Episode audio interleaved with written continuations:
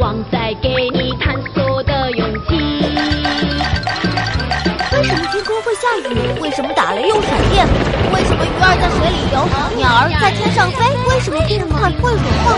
旺仔全知道。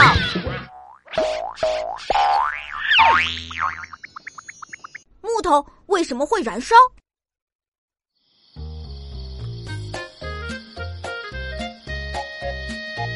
哈、好。哇，好美的夜色！啊哦，你们看，前面那是什么啊？是等等晚会要用的篝火吧？哦，要点火了呢！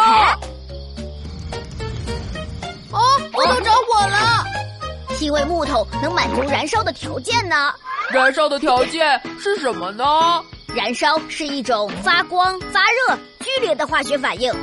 燃烧必须同时满足三个条件：可燃物、燃点、氧气。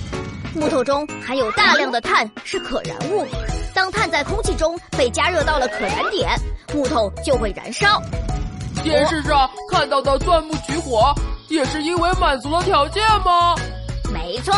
钻木取火是靠摩擦生热的原理，将温度升到可燃物的燃点取火的。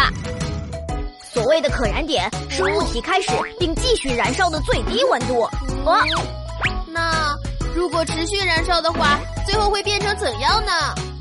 如果木头与氧气充分接触，就会完全燃烧。燃烧后的木头会变成灰烬。不过这种情况实际上不太可能存在。